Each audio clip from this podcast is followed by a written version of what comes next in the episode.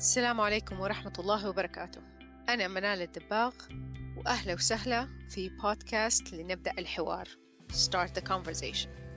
الهدف من البودكاست أنه نبدأ الحوار في مواضيع مختلفة ما أخذت حقها في مساحة الحوار أو ما في أحد يبغى يتكلم فيها. المواضيع مختلفة لكن كلها بتدور حول كيف نقدر نعيش بكليتنا مش كأجزاء متفرقة في تناغم مع الناس حواليننا والبيئة. الفضول والشغف هو اللي خلاني أبدأ البودكاست وهو اللي يدفعني لاختيار المواضيع وضيوف البودكاست. مرة تانية أهلا وسهلا وإن شاء الله تلاقوا شيء مفيد في الحلقة.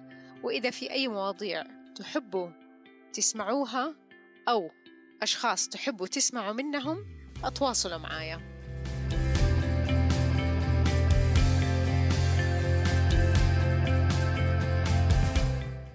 السلام عليكم ورحمة الله وبركاته وأهلا وسهلا في حلقة جديدة من لنبدأ الحوار.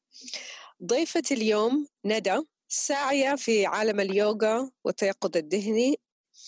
اليوغا هي شغفها حيث لا يوجد فيه وضعية مثالية وليس له نهاية. اليوغا بالنسبة لندى رحلة لاكتشاف النفس والتحدي والمتعة والتركيز الذهني. حصلت على شهادة تدريب اليوغا 200 ساعة في عام 2017 وهي كمان معلمة معتمدة في اليقظة الذهنية بتقدم برنامج اليقظة الذهنية لتخفيف من الضغوط ال MBSR واليوم حواري مع ندى دائما الحوار مع ندى ممتع وهذه واحدة من الحوارات اللي قررنا نسجلها. هلا وسهلا ندى.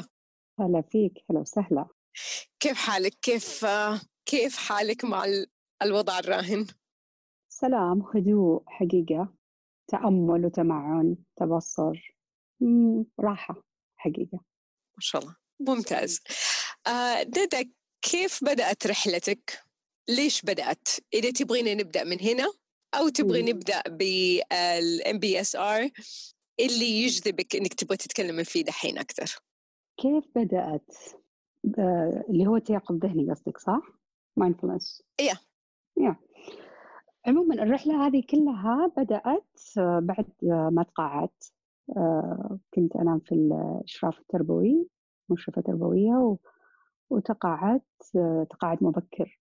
ووقتها بدأ عندي إحساس بال إنه في شيء في شيء لازم يتسوى في شيء أبغى أعرفه جواتي مش برا.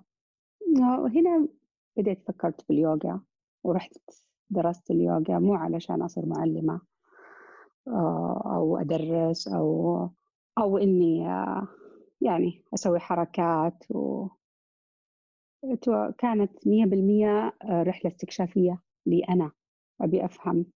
كأنه كانت الحياة قبل هذا الوقت لما رحت أنا كان عمري 43 سنة. كأنه الوقت قبلها كلها كان سريع بسرعة مر من يوم إني يمكن بيبي وفجأة لما وصلت هالعمر قلت لحظة آه، أتصور إني أحتاج إني أوقف وأشوف وش اللي قاعد يصير. من اليوغا آه بعد ممارسة سنتين و still كنت لسه ما بديت أدرس ولا جاء على بالي ولا فكرت أصلا ولا واحد بالمية أنه ممكن أدخل في مجال التدريس إلى آخره. كان بالنسبة لي كله practice خاص لي أنا ممارسة لي. ظهر آه التيقظ الذهني. وكالعادة بالنسبة لي أعتبر نفسي على قد ما أنا فيني يمكن سلام وهدوء على قد ما فيني مغامرة. ما فكرت أبدا في إني بس أبحث في اليوتيوب أو أقرأ أو كذا. أه، قررت على طول إني أطلع أدرس. فبحثت في المدارس والأكاديميات اللي تقدم وجازفت. وطلعت لإسبانيا ودرست والحمد لله يعني كانت مدرسة مرة كويسة. بالنسبة لي هذه كانت فعلا لحظة تحول كبيرة في الوعي عندي في النضج في النظرة للأمور الحياة النفسي وللمحيطي وللعالم كله. هذا كيف بدأ؟ كيف بدأ؟ طيب خلينا نعمل تعريف بسيط وممكن تعريف حق ندى. إيش هو التيقظ الذهني؟ يعني التيقظ الذهني يحتمل تعريفات كثيرة كثيرة. آه يعني التعريف اللي دائما يحضرني من ضمن التعريفات الكثيرة له التعمد أو تعمد الانتباه للحظة بكل تفاصيلها بالأنفاس الحواس الأحاسيس الجسدية الأفكار المشاعر. نتعمد أننا نكون في اللحظة مثل ما هي. ال MBSR اللي هو ال uh, Mindfulness Based uh, Stress Reduction. Um, يعني اللي أعرفه عنه يمكن معرفتي أكيد حتكون بالنسبة لك بسيطة. بدأ uh, يعني يعني scientific based. يعني صارت له أبحاث وصارت له وسائل وإشارات إنه بيفيد. إيش اللي يفرق عنه عن الأشياء الثانية um, التأملات لأنها بتصير مثلا صارت دحين كلمة تأمل مرة واسعة ومرة كبيرة وناس كثير بيمار بيمارسوها. هذا إيش يفرق عنه؟ أوكي. مثل ما قلتي بالضبط منال هو التأملات التيقظ الذهني تختلف تماما عن التأملات الدارجة المعروفة اللي اللي تسعى للاسترخاء. آه، تسعى لل آه، تعرفين إنك تكوني كذا في حالة استرخاء في حالة راحة كأنك بالضبط عاملة مساج which is مو غلط حلو محتاجة أحيانا. آه، لكن الفكرة هنا مش موضوع مين أحسن ومين اسوء أو إيه؟ ابدا. الاختلاف. هو الفكر الاختلاف التام. لأن في ناس كثير مثلا يجونهم يتوقعون هالنوع من التأملات هذه اللي يكون فيها موسيقى حالمة وصوت حالم وإلى آخره يعطيك كذا شوية مزاج رايق وإلى آخره. تأملات التيقظ الذهني العكس تماما تدعو إلى التيقظ للحظة. فلذلك هي بشكل علمي أثبتت فعاليتها بأنها تكون تمشي بموازية لخط العلاج السلوكي والعلاج النفسي إلى آخره فتلاقين الطبيب النفسي المعالج السلوكي يطلب من مرضاه سواء القلق اللي يعانوا من أي نوع من أنواع الأمراض أو الضغوطات إنه اعمل تأمل تيقظ ذهني. آه كيف يساعد؟ يعني أنا من الناس اللي عملت لهم برامج آه يعني أغلب اللي عملت لهم برامج يعني كانوا طلب منهم من قبل المعالجين السلوكيين اللي هم يعالجون عندهم أو الأطباء النفسيين أنهم يبحثون فبحثوا فيلقون اسمي كمعلمة يقظين لذلك تلاقي مثلا في المؤتمرات الحين العلمية النفسية وكذا لابد أنه اسم التيقظ الذهني مايندفولنس موجود حاضر. آه هذا يعني إيه هذا اللي يفرق هذا عن هذا. لذلك تلاقين في ناس بعد ترى يصعب عليها إنها تعمل هذا التيقظ أو هالتامل هذا لأنه كأنك تقولين لا اقعد مع نفسك. وأحيانا القعدة مع النفس مو سهلة. يعني يمكن الناس يتخيلوا إنه تأمل تيقظ الذهن لازم يخليهم في حالة زي ما قلتي استرخاء ومبسوطين. بس هو بعض أحيان ومرات كثير لما نقعد مع نفسنا نلاقي أشياء مختلفة. وعلى حسب ما إيش صاير في اللحظة ممكن يكون فوق ممكن يكون تحت ممكن يكون في النص ممكن يكون ممكن يطلع شيء ما كنا ندري إنه موجود نتفاجأ وبعدين نعرف يعني كيف نتعامل معه. آه يا فهو هي كل الفكرة في إنه نجلس مع أنفسنا مع تجربتنا مع أفكارنا مع مشاعرنا ونتعلم كيف نتعامل معها. قبل كم يوم كنت قاعدة كده بطالع في انستغرام ولقيت mindfulness certification ب 25 دولار. فطلعت فيها يا سلام اظن هي يوم يومين.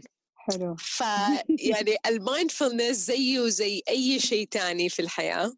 أخذ يعني صار جزء منه تجاري إنه okay ناخذ certification يعني في خلال يومين ونصير معلمين. قديش أخذت رحلة إنك التعلم مع ال MBSR يعني وأنا يعني بركز يعني ال MBSR زي ما قلتي حتى الدكاترة اللي عادة ما له يعني يمكن ما يكون لهم تفكير إنه الأشياء ال mindfulness ولا ال meditation بيفيد ولا له لازمة من ال evidence ومن ال research اللي بيصير صار مثبت علميا. فحتى ال mainstream physicians صاروا بيوصفوه. فيعني شيء له أساس صحيح. فأخذ منك قديش عشان تتعلميه وتصيري بس يا على كلامك هذا يعني من خلال بعض الكتب يعني اللي أقراها إنه يعني بالذات طبعا في الغرب إنه الطبيب النفسي أو المعالج السلوكي يكون عنده معلم تيقظ فتلاقي مثلا أنا أحتاج أروح لمعالج سلوكي إيه. بطبيعة الحال. آه وتلاقي المعالج السلوكي محتاج يكون مع معلم تيقظ ذهني.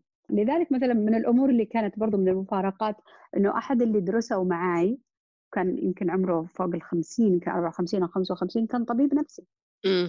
يعني ما شاف أو حس انه إنه علمه كطبيب نفسي آه يعني خلاه إنه خلاص يكتفي فجاي يدرس ال mindfulness أرجع لسؤالك. كم أخذ مني؟ آه لما تواصلت وعلى أساس إني أبغى أروح أدرس وكذا كان من ضمن الشروط أو من أهم أساسيات الشروط إنه أكون already ماخذة برنامج التيقظ الذهني للتخفيف عن الضغوط 8 weeks آه، اللي هو ال MBSR فأول شيء أخذت البرنامج. بعدها آه، طلعت 15 آه، يوم متواصلة 100 ساعة دراسة.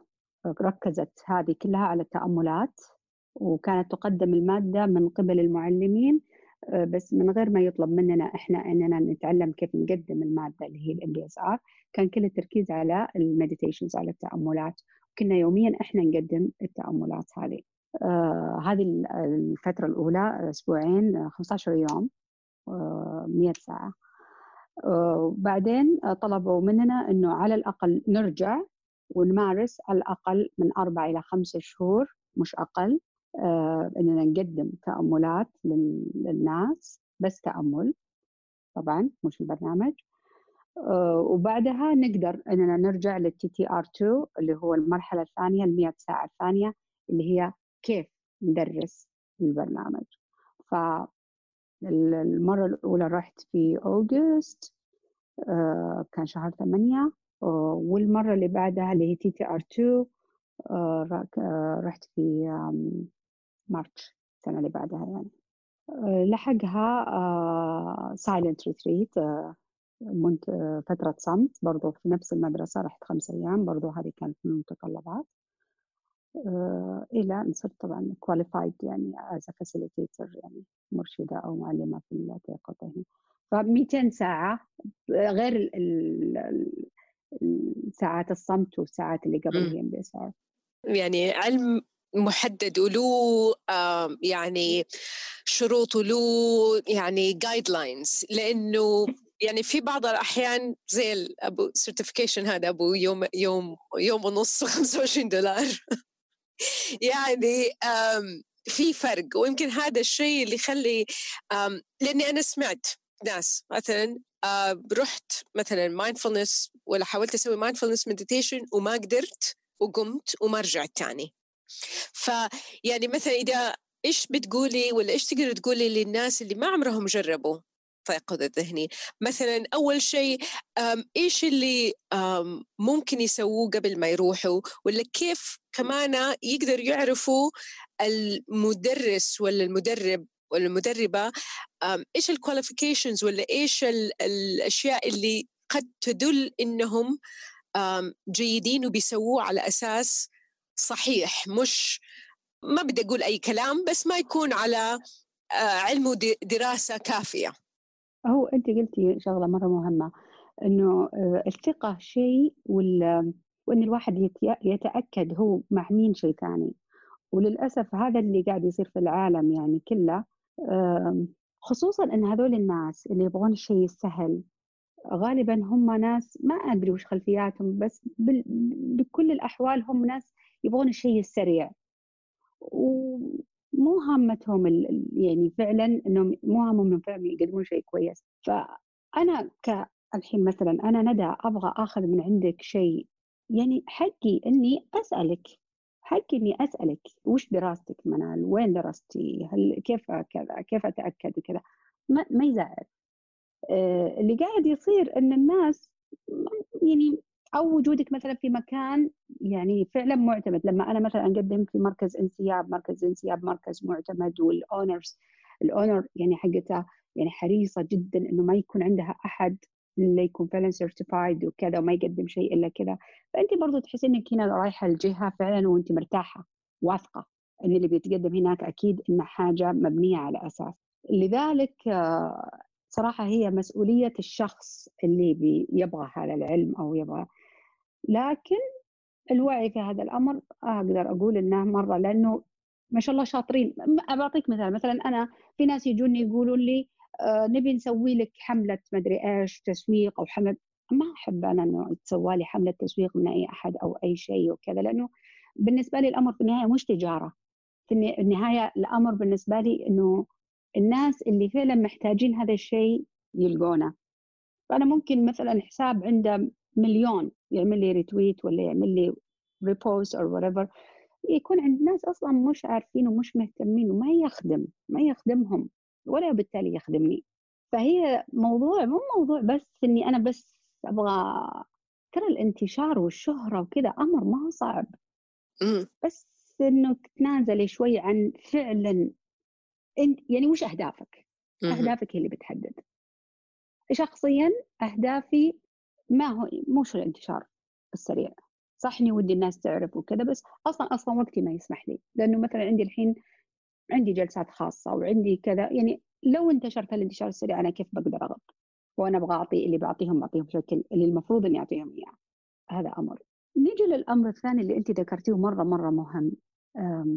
البرنامج المين. كبرنامج. تأملات ممكن الواحد يجرب حظه فيها يشوف كيف وضعه كيف كذا.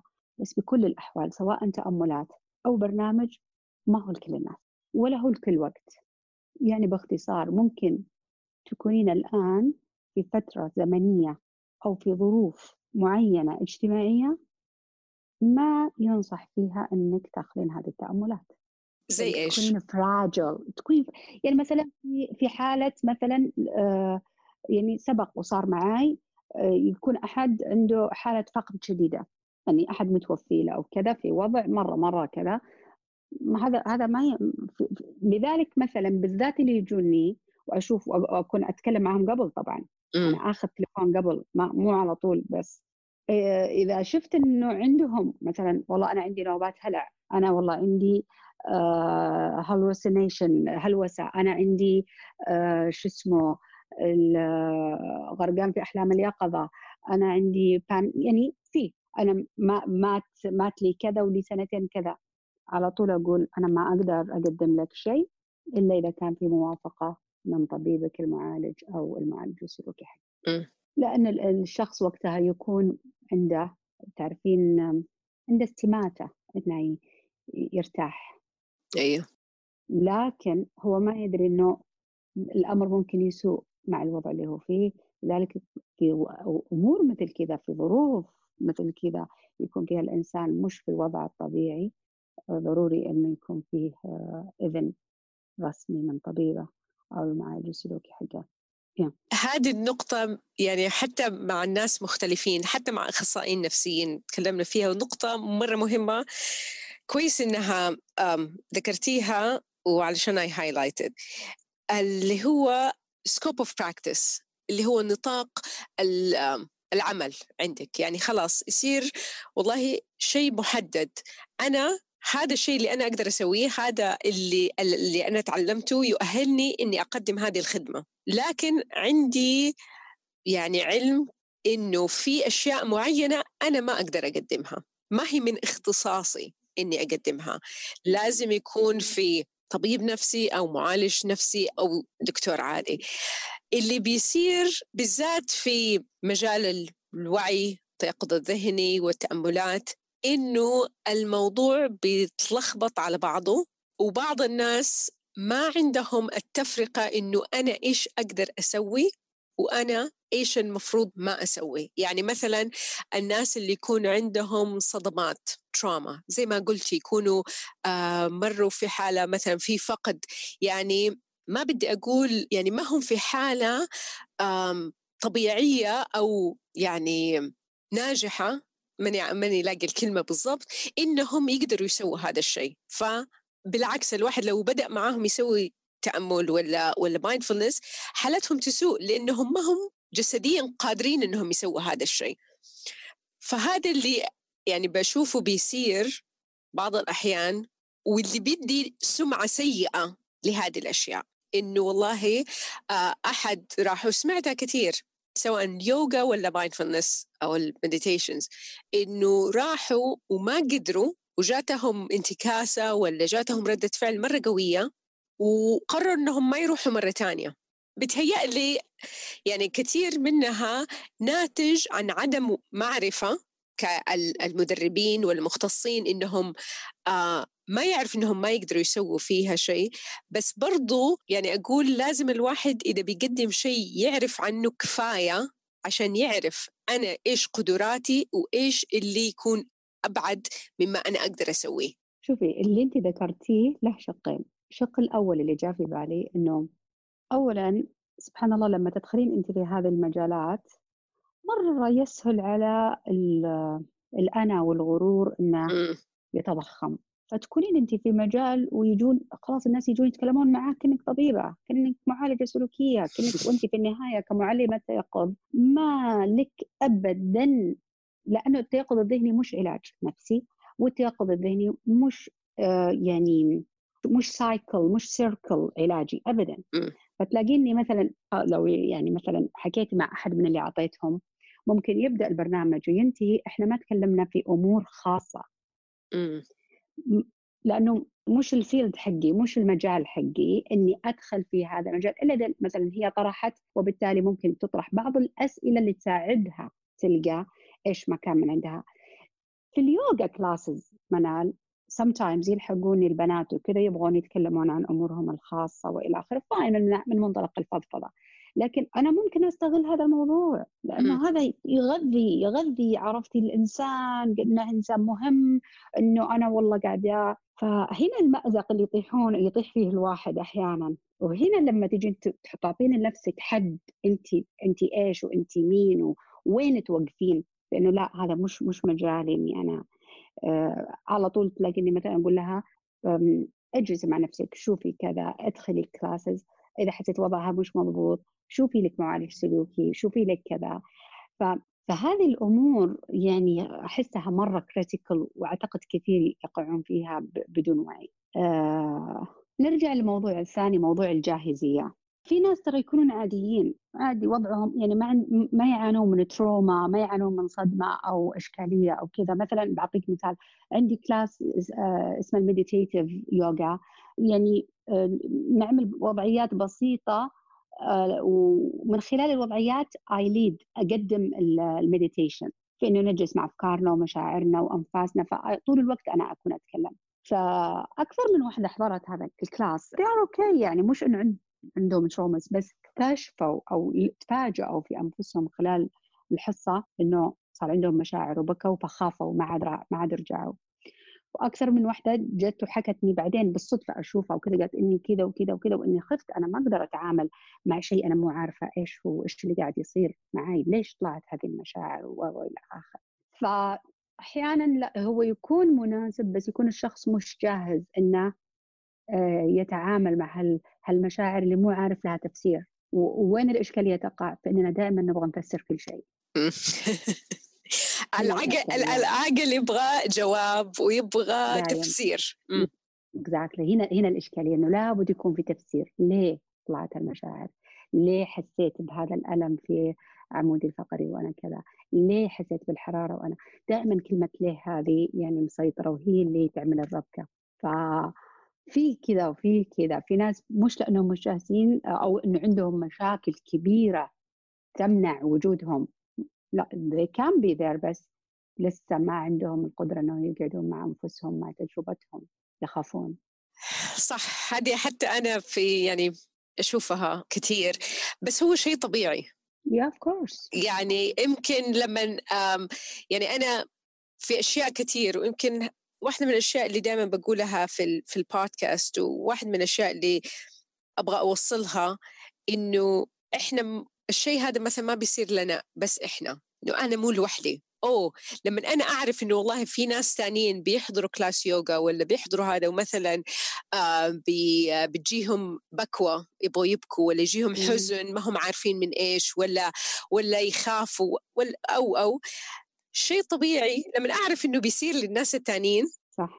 آه، أحس إنه ترى المشكلة مش في أنا. ويمكن هذا التيقظ الذهني اللي بيخلي أشياء كده لأنه بيفتح أشياء. نعرف إيش بيصير فينا.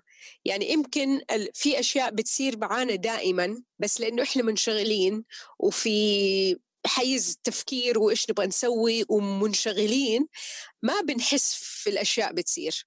بس لما بنقعد ونهدى شوية نلاحظ والله إنه مثلا يدي جات فيها حرارة ولا عندي إحساس إني أبغى أبكي. كيف نقدر نبسط الفكرة إنه هذا الشيء قد يكون كويس؟ هو هو تبسيط الأمر في إنه إيش ما كانت التجربة الحالية فهي كما هي ببساطة. مثلا أحيانا في بداية الكلاسات اليوغا أقدم 5 minutes خمس دقائق meditation أحيانا سبع دقائق meditation أحيانا أنا ما يكون فيني شيء بس أثناء ال meditation أكون مرة embodied أكون مرة فألقى نفسي فجأة نزلت دموعي وأنا كذا. في الأول مثل ما ما قلت يعني كل واحد دائما كنت دائما وش وش فيني؟ ممارسة التيقظ علمتني إنه أكون في هاللحظة زي ما هي. إحنا وش مش إيش وين الإشكالية؟ وين الإشكالية نقع فيها؟ أننا دائما نبغى اللحظة فرح. دائما نبغى اللحظة تشيرفول وناسة سعادة. هذا مش منطقي هذا منافي للواقع هذا منافي للحياة يعني. لأن الحياة كلها مبنية على تناقضات. في حزن وفي فرح في مرارة وفي حلاوة في سلبي وفي إيجابي. في فترة من الزمن ويمكن ما زالت موجودة بشكل أو بآخر الدعوة للإيجابية الدعوة للإيجابية الدعوة للإيجابية. نفرت الناس من أنه ممكن يكون في مشاعر سلبية. is أنا عاده ما ما عاد أحب حتى أستخدم كلمة إيجابي وسلبي من كثر ما تشبعنا بالضبط. عرفتي؟ من التنفير من السلبي والالتصاق بالإيجابي. هي في النهاية هذه كلها مشاعر أو مفاهيم طبيعية. طبيعية. نتعلم إننا ما نغرق فيها بس. حضر الحزن حضر. نعطي نفسنا هالفرصة نبكي لنا بكوتين ندمع لنا دمعتين نتنفس ونقوم نكمل مشوارنا. جت السعادة أو جاء الشيء المفرح الحمد لله انبسطنا واستمتعنا بس في النهاية برضه لا هذا بدون ولا هذا بدون. فهنا نتعلم إحنا في اليقظة الذهنية إنه إيش ما كان اللي حاصل سواء حدث أو شعور أو فكرة في النهاية هي محدوم فما لا داعي تتشبث بزيادة بالشيء اللي أنت مبسوط عليه وتحبه ولا داعي إنك آه، تنفر وتخاف وتهرب من هذا الشعور أو الحدث أو إيش ما كان اللي اللي أنت مش حابه اللي بالتفسيرات العامة سلبية. فباختصار اللي أقوله سلم للحظة عيش اللي أنت قاعد تعيشه الآن. في النهاية حتتنفس وحتقوم. في النهاية كل شيء حيعدي ما حيستمر. هي أحاسيس جسدية هي أفكار هي مشاعر هي حتى أحداث كبيرة كلها بتعدي وأنت ما زلت تتنفس. ويمكن الأشياء اللي بتطلع لما بناخد فترة ونهدى هي الأشياء اللي من زمان صارت وما حسينا فيها بوعي. لأنه إحنا كل شيء بيصير لنا بي بيتخزن فينا. جسدنا بيحتفظ بالذاكرة هذه إيش الأشياء اللي صارت. فلما بنديله آه وقفة يبغى يكمل المسار الطبيعي إنه يخرج. Unfinished business على قولتهم. هذا الشيء اللي اللي اللي على قولتك كنا خايفين نقعد معاه هربانين مو عارفين كيف نتعامل معاه فهو موجود. We can that's why يقول لك يعني من أجمل مقولات المايندفولنس. The only way out is through. الطريق الوحيد للخلاص هو من خلال هذا الشيء. ما يمكن تتصور الناس تتصور إنه لا عادي أخاف إني إذا اعطيته وجه أو اعطيته مجال إنه يكبر. لا لا لا إحنا ما نعطيه مجال إننا نكون دراما ونقعد فيه وبس نقعد نطالع في هالشيء اللي مزعلنا أو whatever. هو الفكرة في إننا نعترف إنه موجود ونسمح إننا نشعر بما نشعر فيه في هاللحظة. بعدها ناخذ أنفاسنا ونقوم نكمل حياتنا. We do what we need to do. نقوم بما يجب علينا أن نقوم به. لكن إنكاره تهميشه الحرب معاه هذه كلها أشكال من المقاومة اللي يعني الأغلب قاعد يعيشها كلنا كنا نعيشها. لأنه إما إننا إحنا عارفين أو خايفين أو يعني أسباب كثير أنا مرات أشبه الشيء هذا زي أتوقع كل بيت فيه هذا الشيء. الدرج أو الدولاب اللي كل العفسة تدخل فيه. كوما فيه. تتكوم أي أي شيء مرمي على الأرض ولا ما له مكان يتحط فيه الدرج ولا هالدولاب ويتقفل. تكبينا بس طالما صح إحنا يمكن ما إحنا شايفين الأشياء اللي جوته بس الأشياء لسه موجودة. ولما لما تمر سنين وإحنا بس نحط فيه نخزن فيه وما بنخرج الأشياء لما نيجي نفتح نلاقي إنه مجهود مرة كبير إنه نشوف الأشياء وندور إيش اللي نحتاجه إيش اللي ما نحتاجه. والغالبية تكون أشياء قديمة كلها حتتشال. تترمي في الزبالة لا وبعد شوفي بعد منال كيف لو كانت بعد هالأشياء على قولتك سنين شلون تتشبك إيه؟ كيف تت... يعني تعالي شوفي بعد التعقيدات اللي بتزيد أكثر وأكثر كل ما حطينا شيء شابكت الأشياء ببعض تبغين تفككينها تبغين تشيلينها ما انت قادرة على قولتك فهي الواحد قد ما يقدر في اللحظة إنه يفكك الأشياء ويحس فيها بدل ما يحطها في في الدرج يحطها في مكانها الصح أو اللي هو كان. يعني كل ما الحمل خف أكثر شوية. ف يعني ما أدري إذا توافقيني على هذا الشيء بس يعني ال mindfulness ولا التيقظ الذهني مهارة حياتية.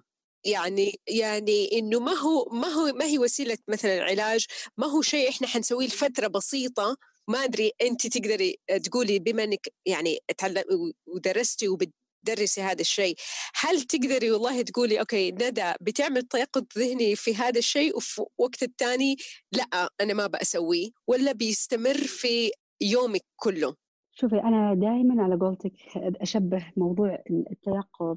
ما ما هي ما هي شغلة أنت بس تقرينها وتأخذين عنها معلومات وثقافة إلى آخره. حلو حلو 100% وهذا شيء يمكن ذكرته قبل أسبوع عن أحد الأخوان اللي الحين بديت معاه المايندفولنس آه يعني أول واحد يمكن أنا إلى الآن أعطيت البرنامج يمكن حول 50 شخص. م.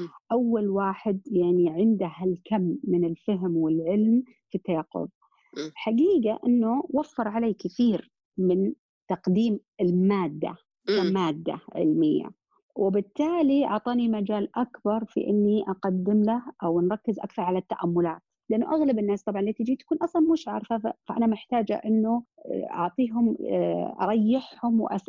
الناس تبغى إثباتات تبغى تفهم وش اللي قاعدة تسويه وش اللي كذا فبالتالي في مادة لابد إنها تنطرح.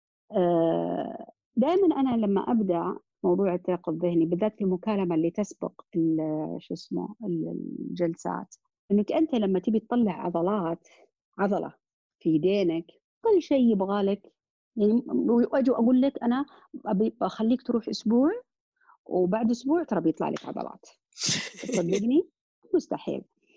فعلى إنه في ناس ممكن تصدق ما يندرى بعد.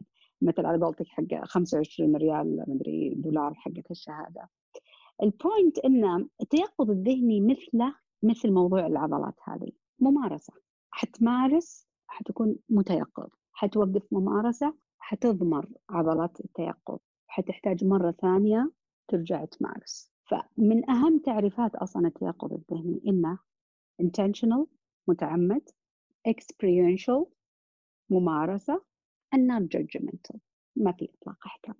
لذلك مثلا ناس كثير مثلا في تويتر يقولون لي أنت اكتبي لنا علمينا فقلت حطيت في البايو حقي في التعريف حقي التيقظ ممارسة. وليست مادة أو تغريدات الواحد بس يقدمها. أعطينا كتب fine fine حلو حلو العلم ما أختلف تماما لكن في النهاية هو ممارس. فمثلا ندى درست الحين التيقظ ذهني لكن ما قاعدة تمارس. شو الفائدة؟ خلاص برضو again هي مجرد علم درسته لكن هل هي فعلا ممارسة؟ لأن الممارسة هي اللي حتعكس على حياتي هي اللي حتعكس على آه، تعاملي مع حياتي مع ظروفي مع الصعوبات مع كل شيء الواحد يعيشه كبشر. طالما الواحد يمارس التأملات سواء التأملات الرسمية اللي هي ال meditations نفسها إنه الواحد يجلس ويستشعر حواسه وأحاسيسه الجسدية وأنفاسه أو الممارسات الغير رسمية اللي هي الأكل أو الحركة أو ال short practices الممارسات القصيرة. هذه كلها تساعد إن الواحد يكون في حالة تيقظ يعني شيء الواحد بيسويه يمكن حتى يمكن مش بس جلسة معينة بيكون في خلال اليوم كله لأنه هو وش الفكرة منه منال؟ إنه الفكرة منه إنه كل ما تيقظنا كل ما انتبهنا لردود أفعالنا اللا إرادية تجاه الأشياء. بالضبط. وهنا المحك. يعني مثلا لما يصير الحدث أو لما تطلع الفكرة أو الشعور أو كذا هنا تجي حاجتي للتيقظ ذهني إني كيف ردة فعلي تجاه اللي هو ال autopilot هذا الرد الفعل اللا إرادي هذا هو الجوهر هذا هو المحور. بدل ما أغرق في الموضوع أكون واعية ومنتبهة وعارفة كيف أتعامل فيه. هنا أنا أكون في حالة يقظة بالضبط. أنا ليش أتكلم وبسألك في هذه النقطة؟ لأنه بعض الأوقات مثلا في ناس مثلا بتسوي yoga class ولا تأمل بس في الصباح وبعدين بقية اليوم كله بيكون أوتو بايلوت طول الوقت. فبينحصر التيقظ الذهني ولا في في ساعة معينة ما بتصير أسلوب حياة ما بيصير خلال اليوم. طبعا ما حقول إنه والله طول إيوه ما حيكون إنه والله إحنا طول الوقت في تيقظ ذهني أنت قلتي مثلا الأكل. يعني هل أنا لو وجبة واحدة في اليوم ولا بس مجرد كوب القهوة اللي أنا بشربه يصير شيء متكرر خلال اليوم يصير بعد فترة يصير جزء ما يتجزأ من الحياة كلها ما تكون بس محصورة في ساعة أو مثلا retreat آه، أسويه كل ستة شهور أروح silent retreat وما يكون متخلل في حياتي الطبيعية لما أخرج لما أتكلم مع الناس لما أعمل أي آه، شيء. بس في في عندي تعقيب هنا. لو تأملتي ساعة يوميا أو بس ساعة لو نص ساعة أو 20 دقيقة يوميا أثرها على بقية يومك بيكون باقي. م. لو فعلا تأملتي فعلا باستحضار يعني تأمل باستحضار وقعدتي في اللحظة وتنفستي وركزتي على أنفاسك وجسمك وأفكارك ومشاعرك لو فعلا صار هذا البراكتس بهالطريقة يوميا الصباح ما في شك إن أثره بيمتد معك طول اليوم. بدون ما تكونين أصلا أنت ناوية هالشيء أو متعمدة بيكون له أثر لا شك. أكيد أكيد. يعني أنا ما بقول للناس لا تسوي هذا بس ب... بس برضو اللي هي الممارسة انها تصير ممارسة حياتية. هي تيجي أنا أعلمك هي تيجي أيوه. تيجي نتيجة. تيجي. هو هذا السؤال اللي في البداية. إيوه. هي شفتي اللي أنت تقولين بالضبط مثل اللي يجوني الحين يقولون أبغى على طول أسوي في اليوغا سبلت أو أبغى أسوي على طول هيدستان زين؟ يعني بالذات البنات عندهم اندفاع عندهم يبغون تعرفين شغل إنه أنا أقدر أسوي كذا أقدر أسوي كذا. الرد اللي عندي دائما إنه هذه نتيجة. هذه البوزز ترى في النهاية نتيجة. طبعا أكيد في استعداد جسدي وفي أمور كثيرة ممكن تكون موجودة عندك تختلف الأجسام إلى آخره لكنها في النهاية هي نتيجة. ما يمكن تدخلين على طول على ال split وانت ما سويتي lots of lunges ويعني poses كثيرة تجهزين فيها الحوض وتجهزين فيها الوركين وإلى آخره. فبتلاقين مع الوقت أصلا إنك سويتي split لأنه بيكون في النهاية نتيجة للممارسة.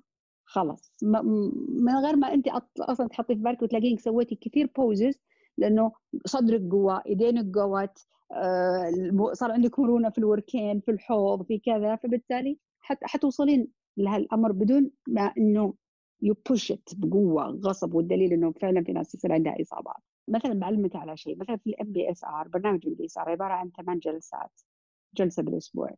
أغلب اللي أعطيهم واللي فعلا يكونون قاعدين يسوون واجباتهم من أسبوع لأسبوع متى يبدأ يكون عندهم ال aha moments turning points هذه اللي فعلا يبدون كذا تتفتح عيونهم يبدون يحسون بعد الجلسة الرابعة. إذا كانوا فعلا ممارسين فهالممارسات اللي تسوونها تبدأ تنعكس على حياتهم بطريقة ويبدون يشوفون أشياء ما قد شافوها وينتبهون لأشياء ما قد انتبهوا لها ويوقفون عند أمور ما كانت ظاهرة لهم إلى آخره؟ فبالتالي هي مع الوقت تصير نتيجة. بس أهم شيء تكون الممارسة. أهم شيء تكون حاضرة في, في يوم أحد معلميني لما هي طبعا فكرة إنه الواحد عنده معلومات الواحد بيعرف وبيقرأ كثير آه، يعمل الدين يدي التشبيه إنه لو إنه في طيارة مثلا ولا ولا حتى سيارة مش طيارة آه وأحد جاء قال إيوه أنا قرأت كتب كثير عن كيف أقدر أسوق السيارة ولا في الطيارة بس ما عمري سكتها هل إحنا حيكون عندنا ثقة إنه نقدر نركب مع الشخص هذا؟ ما أتوقع. لأنه ما في شيء يغني عن الممارسة الفعلية الجسدية اللي هي وبالتمرين وإنه الواحد يسويها. وفي أيام بتصير في أيام ما بيكون عندنا قدرة إنه نتعامل مع الشيء. برضه هذه يعني معلومات مفيدة الواحد أوكي أنا اليوم والله ما عندي استعداد نفسي ولا جاهزية إني أقعد أعمل آه، تأمل حروح أسوي شيء مثلا تاني فمجرد إني أعرف إنه أنا بيصير في هذا الشيء ولا أنا في هذه الحالة معلومات جدا مفيدة يمكن ما كنا نعرفها قبل كده. فالوقت عدى بسرعة معك ندى. دائما الحديث الحديث لا يمل بس هي من جد انها هي مهارة حياتية وأتمنى وفي مدارس مثلا آه، أسمع عن يعني حضانات أو أو مدارس آه إنه صاروا بيدوا المايندفولنس آه للطلبة حتى الصغار بدل يعني في آه ما سمعت هنا. بريطانيا في بريطانيا ولا في أمريكا. إي آه إنها تصير يعني من جد شيء الواحد يسويه زي ما إحنا بنعلم نفسنا وبنعلم عيالنا مهارات آه بسيطة تساعدنا إنه إحنا كيف نقدر نعيش أحسن. يعني آه بدل ما نصير عمرنا خمسين سنة وإحنا لسه ما إحنا عارفين إيش بنسوي. ويمكن الجيل الجديد إن شاء الله بما أنه وصل صار في العلم هذا متوفر في مثلا كثير أهاليهم راحوا classes يوغا ولا مدربين يوغا فشوية شوية من سن أصغر بدأ الانفتاح لهذا الموضوع بيصير. فإن شاء الله نوصل لجيل يكون بدأ يعمل mindfulness وهو قبل ما يصير عشر سنين ولا من سن مرة بدري. إن شاء الله. ندى مرة شكرا جزيلا.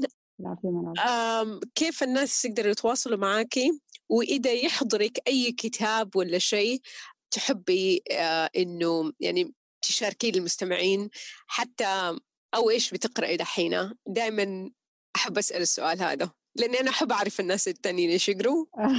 مع إني أنا الفترة هذه ابدا ماني قادرة أقرأ كتاب بس مرة انت كأنك هي أنا يعني صراحة الفترة مرة مقلة يعني في الحجر. آه، لكن إذا Full Catastrophe Living لجون كاباتزن يعني يعتبر طبعا جون كاباتزن هو العراب أو هو ال founder لل mindfulness اللي هو ال mindfulness based stress reduction فهذا الكتاب حقيقة مره مرة عميق و يعني يتكلم بالتفصيل عن التيقظ الذهني. للأسف ما في له ترجمة. إيش اسمه مرة ثانية؟ Full Catastrophe Living. okay. آه ححط الرابط حقه في ال notes وكيف الناس يقدروا يتواصلوا معاكي؟ my uh, Instagram أو إيميل موجود عندهم. نحط الرابط فيها.